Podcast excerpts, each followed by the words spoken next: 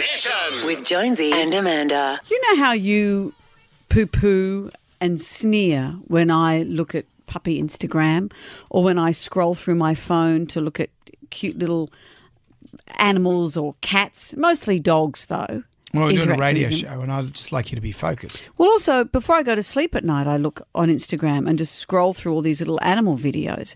And science has shown that it's good for your health. And this is, isn't anecdotal, it's been verified by scientific data.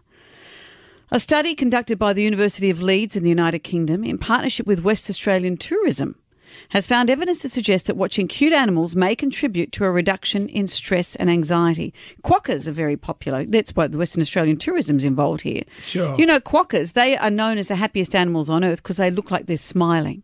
And it makes you feel good to see pictures of them.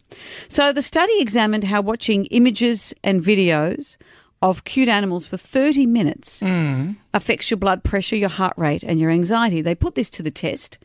They had a variety of sessions in uh, 2019 with 19 subjects, 15 students, four staff.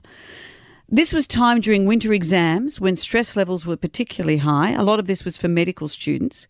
In all cases, the study saw that blood pressure, heart rate, and anxiety went down 30 minutes after watching a compilation oh, of you cute animal videos. Yeah. Well, I, I get the same when I look at stuff, you know, on Instagram and stuff like that. What do you mean? Well, you know, when I see boat ramp fails and things like that. That calms you? It comes. Well, I would just suggest that next time you annoy me, have your phone ready Okay. With a picture of a quokka and all will be well. I'll just hold it up to you. Hold it up to me like a shield.